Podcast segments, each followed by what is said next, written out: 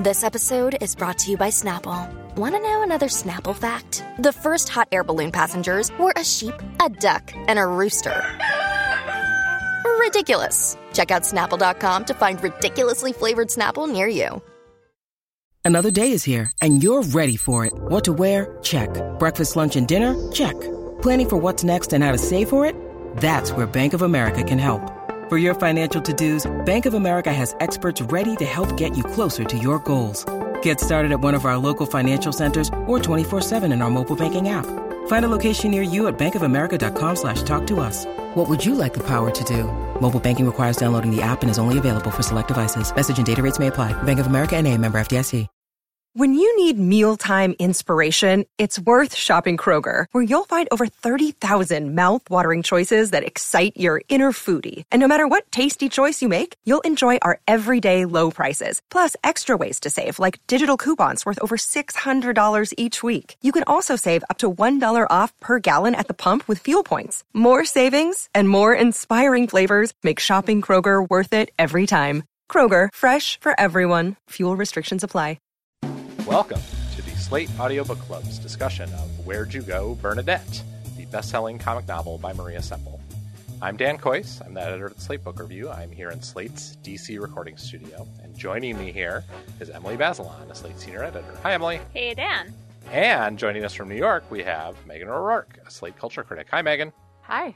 So, as always, with the Audiobook Club, please, if you have not read the book and you are a person who cares about being spoiled for all the funny things that happen in a book, don't listen to us until after you read the book because we're going to talk about all those funny things. We're literally going to spoil every single thing that happened in this book. So there will be no surprises left if you don't read it first.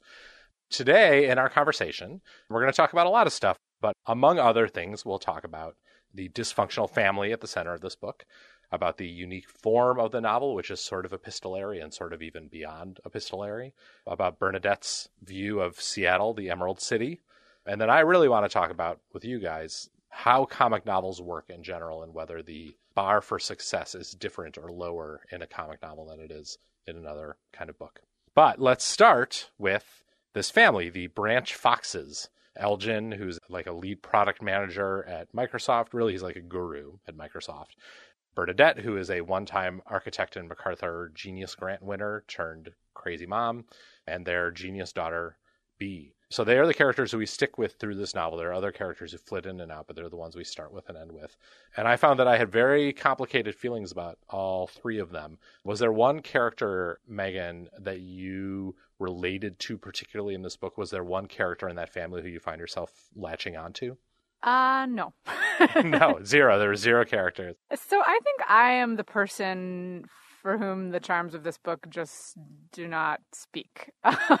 yeah. I know that people love this book. I read a lot of reviews online. I found it at times enjoyable enough, but I actually thought one of the problems of the book for me was that the characters felt really like concoctions. And it is a comic novel, so they're supposed to be to some degree, you know, this is not a work of kind of deep interiority. I'm not I'm not asking for that. But I actually thought that even functioning as they were supposed to function, these characters were full of contradictions that weren't the good kind of contradiction, but were kind of just like Elgie is one way and then suddenly he's not, and then suddenly he is. We'll talk about Elgie in particular. Like, what was it about him that you felt like didn't track for you? I'm more interested in Bernadette and Bee if I'm interested in any of them. And, and I have to out myself as a, a kind of lover of the genre of the novel narrated by the precocious child slash teenager. That is one of my favorite kind of books to read. Mine too. But I actually felt like there wasn't enough of Bee in here. When Bee was in here, that was probably my favorite part. And then Bernadette is a kind of character I'm really interested in because as a poet and artist, I'm drawn to kind of eccentric women figures. You know, so she's this kind of crazy mom who, you know, as you said, was a former architectural genius, you know, somewhat funnily calls all the other moms at the school gnats and does eccentric things. And Elgie at the beginning of the book, I was just like, oh my God, this is the most accommodating husband I have ever come across in the face of the world, known universe. You know, he just seems to be this like hard hitting, like we're supposed to think he had the fourth most watched TED talk, right? So he's this kind of intense, hard hitting guy, you know, albeit he works in Seattle and Microsoft, so that's a different kind of hard hitting than like the New York hard hitting. But he just seems to be totally fine with the fact that their house is apparently like a molding, mildewy. No, no, more than that, Meghan. It's literally falling down around falling them. apart, It's a collapsing disaster. a collapsing disaster Right. and never says anything and that his wife sort of doesn't really seem to talk to him and he just seems fine with all that until suddenly he's really not fine and then suddenly he's fine again and so that part of the book which is which is the arc of the book really made no sense to me i have to say What about you, Emily? I don't think I'm going to defend that part of it. I mean, I really had fun reading this book, partly because I read it on an airplane, which I think is essentially what it's designed for. It's like the perfect throwaway airport novel. I was so pleased because you announced we were going to read this book, and I was literally on my way to the airport, That's and then right. there it was on the Peru shelf. Exactly. Yeah. It was just perfect. So I had fun reading it, but my defense of it is not going to address any of Meghan's acute criticisms because I think that essentially you have to enjoy it as light social satire and parody and admire the innovative form like the use of emails and you know notes home from the principal and the other things and the kind of zaniness of it without asking for depth and consistency from most of the characters. I think I was more taken with Bernadette maybe than you were, Meghan, in the sense that we don't know in the beginning that she's a MacArthur genius, and we know something bad happened to her in LA where they used to live, but we don't know what it was. And I thought that mystery unfolded in an interesting way and that her weirdness while it was completely overblown and you know she's like refused to produce anything ever in 20 years. It all has that kind of overwrought quality. There was something going on about you know the frustrations of being someone who considers herself an artist who has been thwarted and then channels all her energy into parenthood that i felt like resonated in some way i could sort of recognize. That makes sense. But it's interesting. I mean, we'll talk, I think, I hope a little bit later about to what standard we hold a novel like this. The novel, I think, holds itself to a different standard than you're holding it to, Emily. I think the novel definitely hopes to have more things to say about the emotional connection between a mother and a daughter, for example, than you necessarily saw in it. If you read it as essentially a straight like airport comic read, So did you to think totally disposable? the mother daughter connection is pure and full of love and withstands every assault? It's completely perfect. I mean, one of the climactic moments in the novel, Bernadette utterly antagonizes another woman who has a son in Bee's class. This woman whose name is Audrey, who's sort of a foil for Bernadette, although in the end they're like two peas in a pod, which is a little too pat for me. But Bernadette does this completely insane thing that causes a huge mudslide that ruins Audrey's house. It's all very dramatic. well, and- that's not Bernadette's fault. That's Audrey's fault. I feel like Really? I could I could imagine doing what Bernadette did there. I did feel sneaking sympathy. All right. Well, okay. But anyway, in this crazy moment in which Audrey's attacking Bernadette and Bee is there, Bee totally sides with Bernadette in this way that made me think like, "Oh, God bless her. What a loyal daughter." And yet, in real life, that kid would have been really embarrassed by what her mother had done and would have had some ambivalence about it. It's like as an eighth grader, it is hard to imagine an eighth grader as perfect as Bee. Like the book actually begins with her report card with Although, its can we- straight A's. Can we take a moment to? Uh, I think we do have to give Semple, Maria Semple, the author, credit for that report card and many other. Right? Because Yes, I mean, I have to say, my younger son and my older son in his time go to a crunchy granola little sweet school in which there are no A's, B's, C's, and D's. There is I just went to one too. Right. There's like MS and, you know, E Right. or whatever, and they don't stand for D, developing. It surpasses excellence, achieves excellence, or working towards excellence. Exactly. Those are the three possible grades at the Galer She's- Street She's a good social satirist. And Emily, you know, Dan, this was before your time, but Slate, you know, was once owned by Microsoft. So I have some memories of working in that Microsoft building, you know, complex in Seattle. And there's a real accuracy to some of that satire. So I did really latch on to Bernadette. She is over the top and she is like bananas for substantial portions of this book. But I agree with you, Emily, that one of the richest parts of the book for me was like the unveiling of the mystery of what the bad thing was that happened to her in Los Angeles 20 years ago. Which before. was interestingly bad. which was interesting. And so, like that whole section, Yeah. actually, Yeah. the whole section about her architectural career and about the the first house that she makes, and then the twenty mile house that she builds, and the huge fight she gets in with her neighbor. Like I found that a pretty actually amazing bit of writing for one simple reason, which is that I've read like a zillion books in which someone is supposed to be a genius at, in some particular field, and I almost never believe it. But I legitimately believe that any human being who had done those things would have gotten a MacArthur Genius Grant under exactly those circumstances. Like that seemed totally legitimate to me. And just to capture it, essentially, she is 20 years ahead of her time in the whole kind of enviro green buildings Yes, movement she and builds using an- found materials. Right. She uses, awesome. builds an entire house out of materials that are sourced from no more than 20 miles away from the like Los Angeles hillside where she is building it.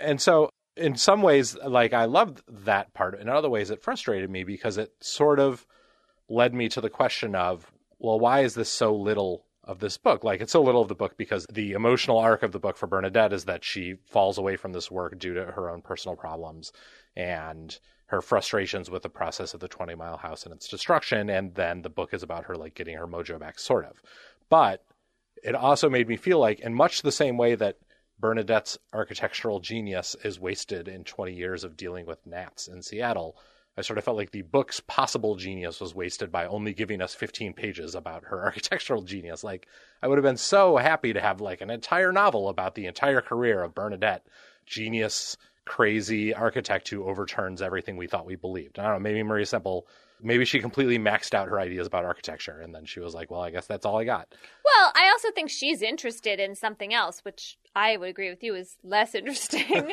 which is this back and forth between these women and the, particularly the mothers at the school. I mean, there are tons of kind of, you know, fatuous, silly emails between Audrey and another mom named Soo-Lin, who becomes Elgie's admin assistant and lover. And that writing takes up a lot of space in the book, A and it's pretty predictable. A lot of space a in the lot book. of space. Yeah. And then between uh, Sue and Audrey, oh my God. Yes. I just was like, we get the picture. I mean, I understand the whole book is about reversals, like everyone isn't quite who you think they are. It really felt like in that way, and I and I, you know, I want to give Maria Semple credit. I mean, it was a sort of enjoyable, frothy. She's clever. She's written for what Arrested Development and other places. I mean, she has a, a comic bone in her body, and clearly, I'm just not the right person for this. But one of the reasons I wasn't was that I just feel like everything was so tidily set up, and there was nothing really at stake. Like as you say, Elgie and this woman become lovers, and Bernadette's just kind of like hurt by that, sort of, but then is like, well, now we're back together. I don't know. Right. She was like, "Well, I'll chase her away. It won't be." A... She really does treat Sue Her like, like, a gnat. Yeah. So then I'm gnat. like, why did you need to go to the, you know, Antarctic? Like, I don't really understand. right. I mean, the other thing, Meghan, I was wondering about is that this kind of social satire about affluent moms and private schools, it's pretty familiar at this point, right? I mean, is there really new ground treaded here? Like, we all know that there is this ridiculous side to these communities that we, if we're part of them, participate in. And, you know, I'm glad that no one has ruined my house in a mudslide, but I have certainly had my moments of finding, you know, other parents frustrating in this, like, extremely first world problem way. That must be part of the popularity of this book, right? And I think that you guys are right that Bernadette, you know, obviously people really connected to Bernadette. I mean, one thing I was really interested in is how this book became such a huge success and how many people love this book because it really people love this book and it seems to be a big book club book. And it kind of makes sense that I think, you know, for a lot of women, Bernadette is kind of giving voice to this kind of repressed self within, right? You know, it's like the Michael who- Douglas falling down of Yeah, private school exactly. moms. exactly. everyone wants And- to and imagine moms in themselves- general. Yeah. Yeah, and you, Yeah. whatever mom you actually are in that world, you want to imagine you're the rebel, right? Right, exactly, exactly. Right. Or you at least want to be like, I will be, I could be, right? Right. And even if you don't quite imagine yourself like Bernadette, you've certainly been in this kind of relationship to other moms, right? So that seems like that is what this book, for Semple, a lot of the book was about. And I think for readers, what a lot of the book was about. Dan, I'm with you. Like, I would love to have read the book you're describing because that would have been much more interesting to me. And a book that actually, you know, was comedic and, and did have a certain lightness to it but kind of investigated these questions more seriously and investigated the question, you know, of what it is to be this kind of brilliant girl child Of this crazy mom, and you know, this, like, it. guru That's really interesting, you know. And I kept thinking of um, special topics in calamity physics. Did Yeah. either of you guys think of that? Yeah.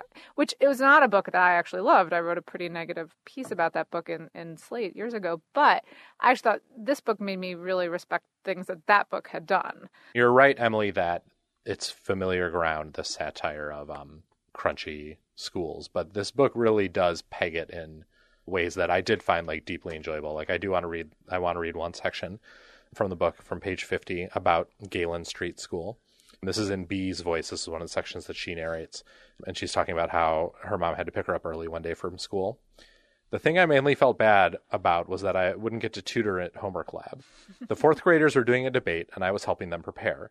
Their class was studying China, and the debate was going to be pro and con Chinese occupation of Tibet. Have you ever heard of such a thing? Galer Street is so ridiculous that it goes beyond PC and turns back in on itself to the point where fourth graders are actually having to debate the advantages of China's genocide of the Tibetan people, not to mention the equally devastating cultural genocide. I wanted them to say that one of the pros was that Chinese occupation is helping with the world food shortage because there are fewer Tibetan mouths to feed, but Mr. Lauterstein overheard me and told me I'd better not dare.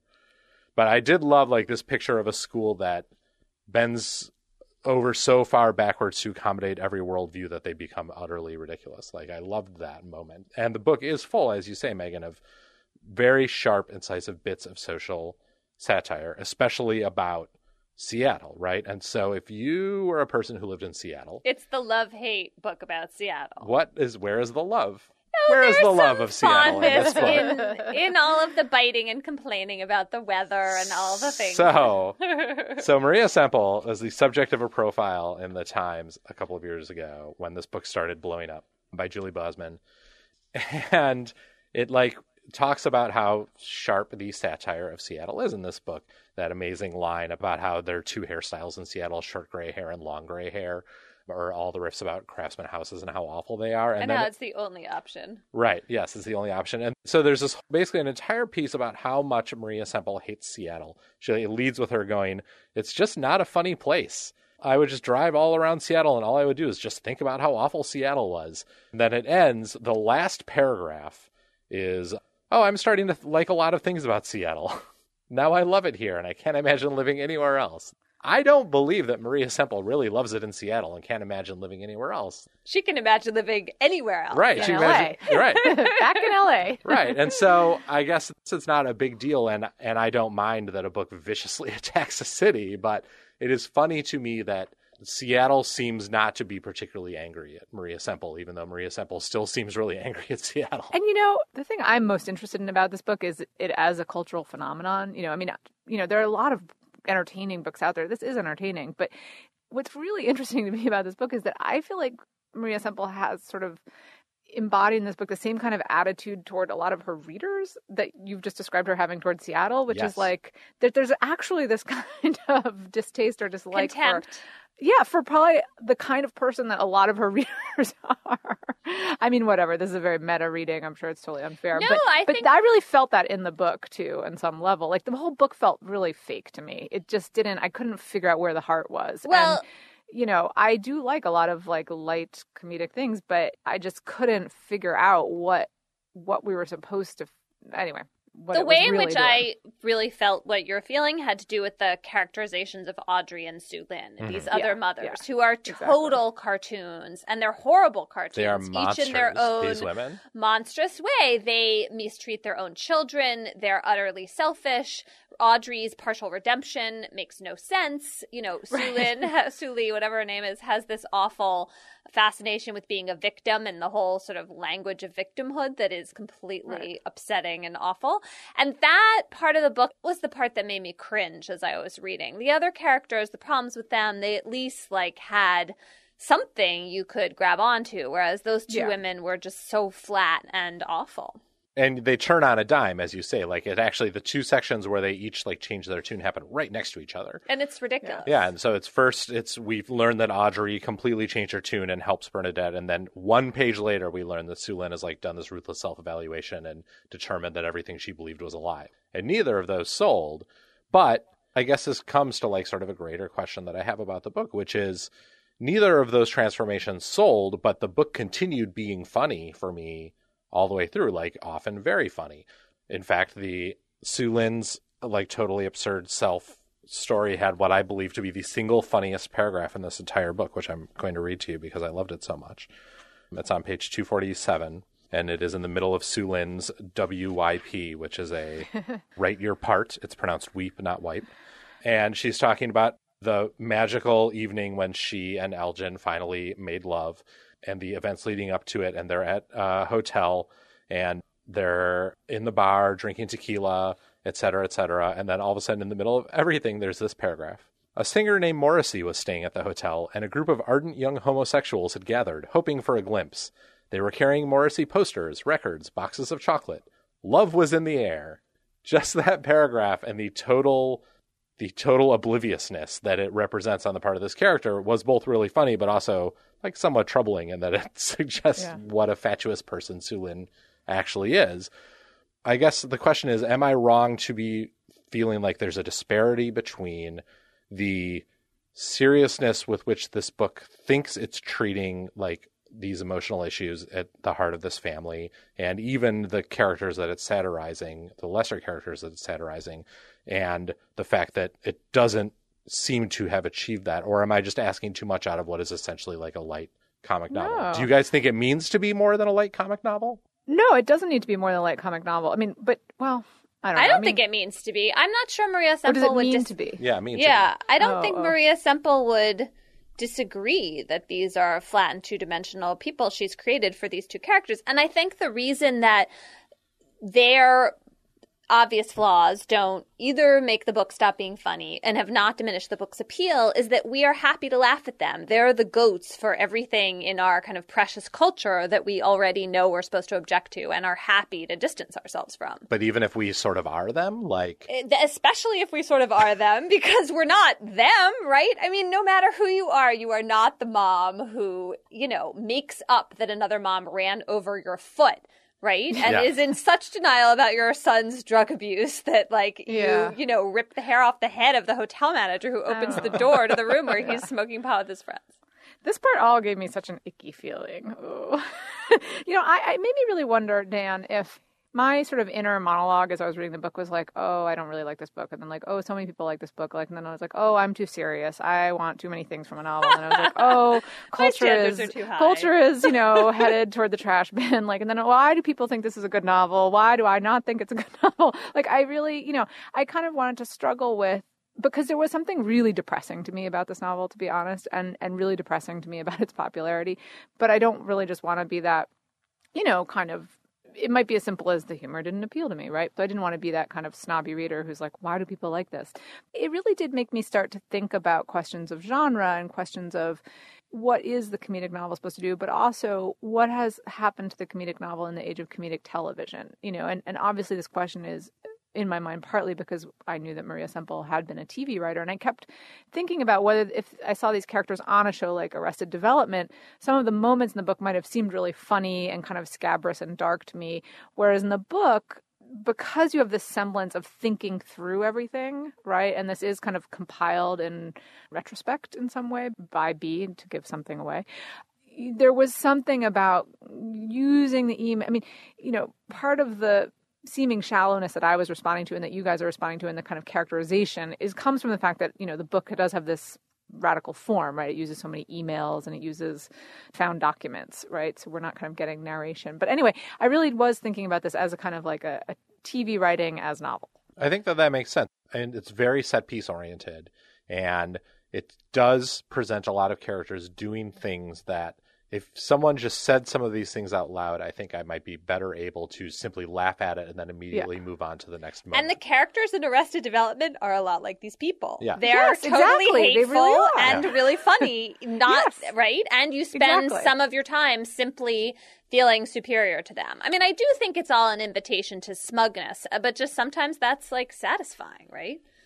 And I did think Arrested Development was really funny. So, like, why does that not trouble me, but this did? I mean, and I don't have the answer to that question yet. I mean, I think it was better than this. There's a very different experience living inside a book for the amount of time it takes you to read a book than it is watching a 22 minute TV show. You are always on the outside of a TV show looking in through a window, right? And the whole point of a book is it's immersal in that world. And even in a book, in which the world is created on surfaces in epistolary form like this one, you're still encouraged to sink into those voices and into those heads.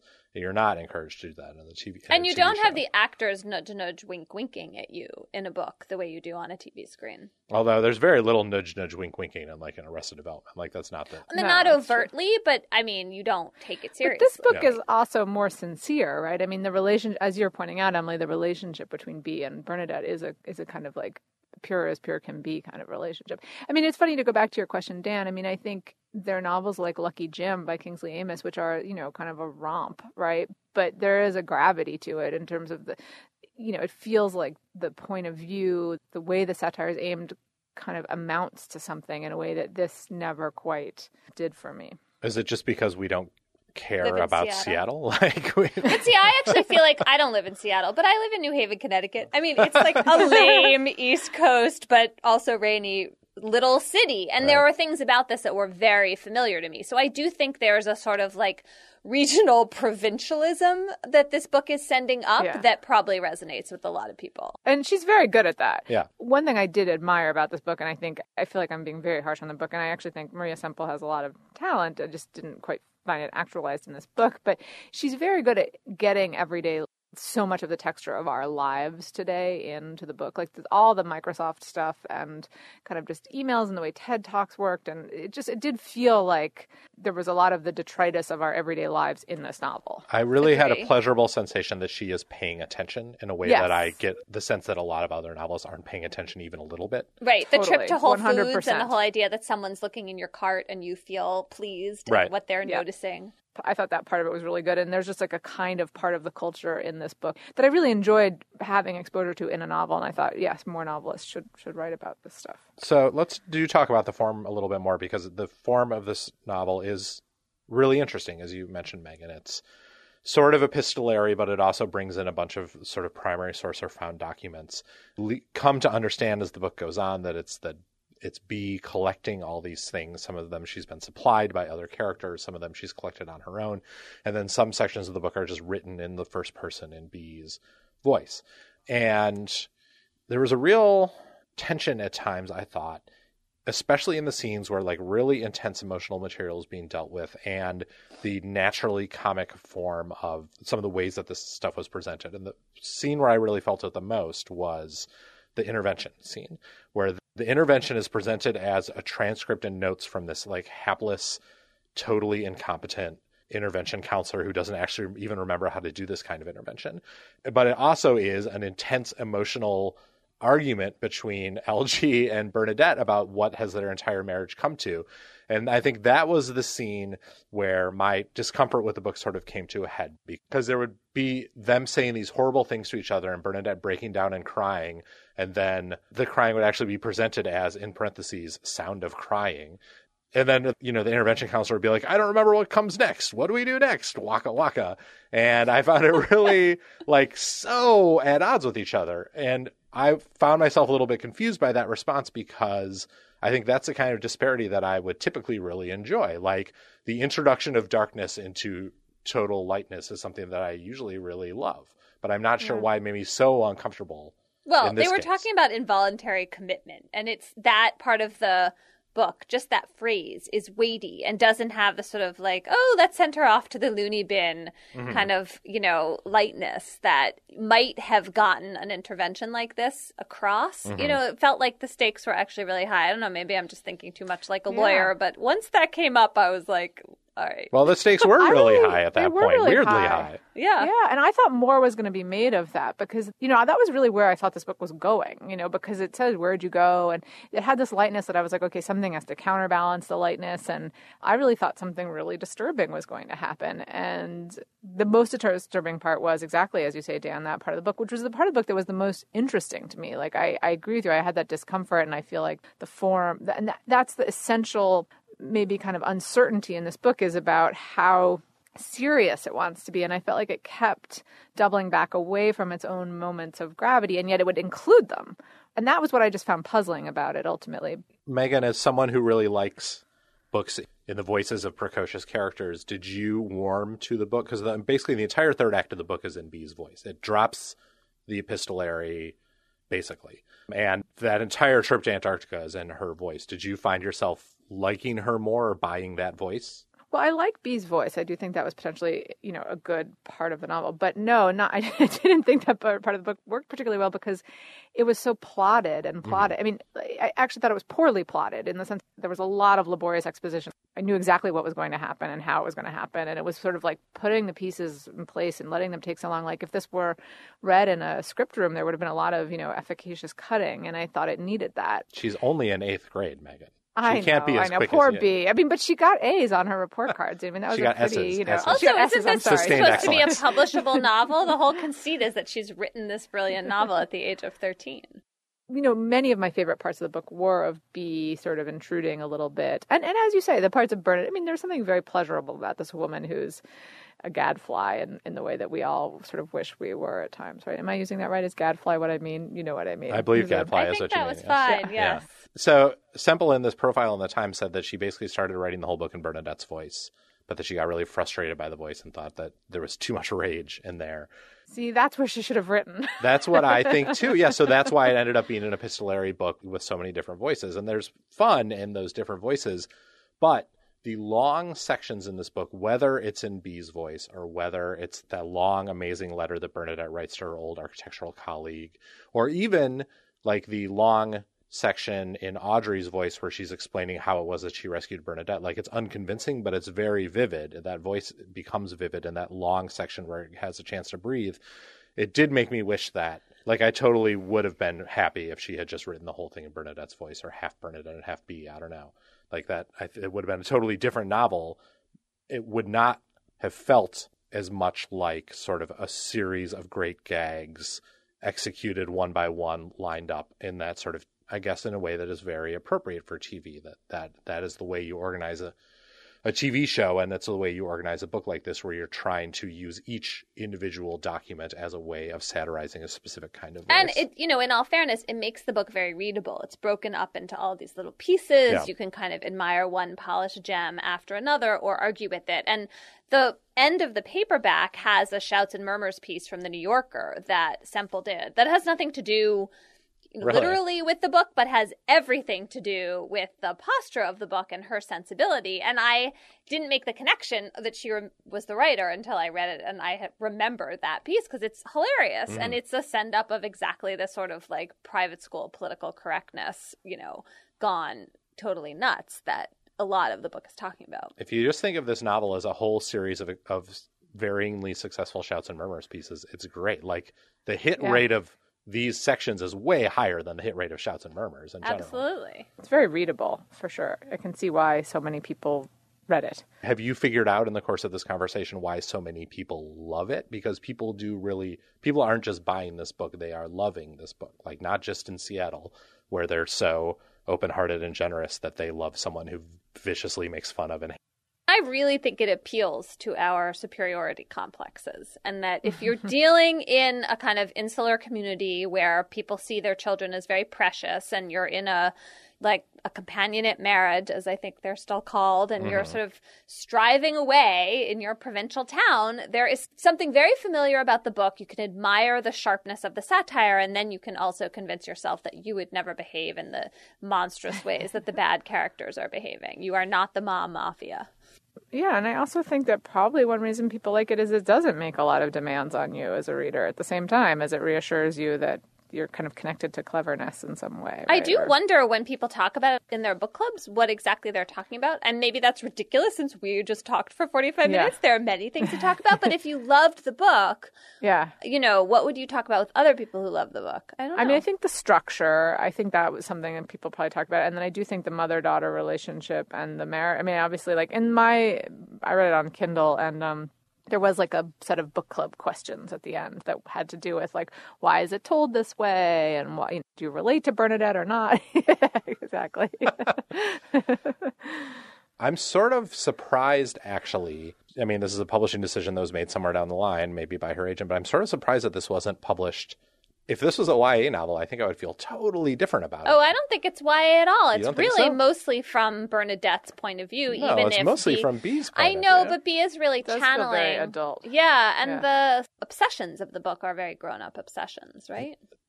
Somewhat. I understand what you're saying, Dan, and part of me is like, yeah, that would solve a lot of problems. I really wonder what kids would make of it. If It's I a was 13 and I read this book, I would be like, "Oh my god, this is what This is adults are really what- like." I'm going to give it to my Yeah. 14 year old and Yeah, see I mean, what so he Yeah, says. you the reason should. I ask is because the one book that this really reminded me of, though I liked it significantly less than this book, which is the book of my life, is The Westing Game by Ellen Raskin. Oh, interesting. Um, because it's like wonderful it's book. like a it's like a panoply of voices. There's a a puzzle. there's a puzzle. There's a girl at its core who is like smarter than everyone else, but struggling with that. But also, it really is. I feel like for a teenage or tween reader, this book could function the same way the Westing game really functioned for me as like this like key to unlock the way that adults actually think when we never knew that stuff before. We never knew how like shallow and awful adults could be, but that they were hmm. basically good at heart. And that's essentially what this book is about as well. And All like, the bumbling you Yes. mean, that you don't realize when you're a kid. That's so interesting, and it makes me want to go really reread the Westing game. which is the greatest book of all Yeah, time. Yeah, which you know I've never read, and I remember everyone being obsessed with when I was a kid. Ah. So I will go reread it now. If our listeners take one thing away from this discussion of Where'd You Go, Bernadette, it's go read the Westing game. so I feel terrible because Maria Semple is super nice and gave me a bunch of really great quotes for a story that I did one time. and I laughed so many times during this book, but in the end, like I do think that I don't quite get why this book is so wildly popular when other equally funny but better books are not wildly popular. But I also will totally read the next thing Maria Semple writes. I go, I don't know about I? the equally funny. I mean, I do think this book, She for all its funny. flaws, is funny. Yeah. But Yeah, lots no, of books are funny. She's funny. Really? She's got a Yeah. madcap. You don't think no, so? but I agree. No. That that's my question too. but I totally believe that she could write a book I would really want to read. This just wasn't quite that book for me. Well, thank you guys for joining me for Where'd You Go, Bernadette? A program note. Our next audiobook club selection is Jenny Offill's Department of Speculation. Do you love how Dan now decides these things without even telling us in advance? I advance? know. Uh, Dan, I have to be part of that conversation. I'm obsessed with that book. I, I knew that reading. Meghan would be totally on board. Tough luck, Bazelon. Slipped it in. Uh, I also am obsessed to- with this book and really want to talk about it. So this. Is Oh my god, very I was gonna, about to say to you, we should do Department of Speculation or Siri Hustvedt. Oh my god, I'm so excited. I just finished it yesterday. So Meghan O'Rourke is excited. You listeners should get excited too. Uh, read the book or listen to it and join us for our discussion on May 9th. you The even picked the date. Oh no, that's not the date we have to tape. It's No, no. okay. Emily, I will expect you in the studio on May 7th at 1 p.m. See you then. The homepage for the Slate Book Review is slate.com slash books. You'll find the show pages for this and every episode of the Audiobook Club at slate.com slash ABC. Please visit our Facebook page where you can leave a comment on this episode. That address is facebook.com slash slateabc. Please subscribe to our podcast in iTunes. That helps other people discover the show. You can just search for the Slate Audiobook Club in the iTunes store. Don't forget to leave a comment while you're there. Our producer is Abdul Rufus. The executive producer of Slate Podcast is Andy Bowers. For Emily Bazelon and Meghan O'Rourke, I'm Dan Kois. Thanks for listening.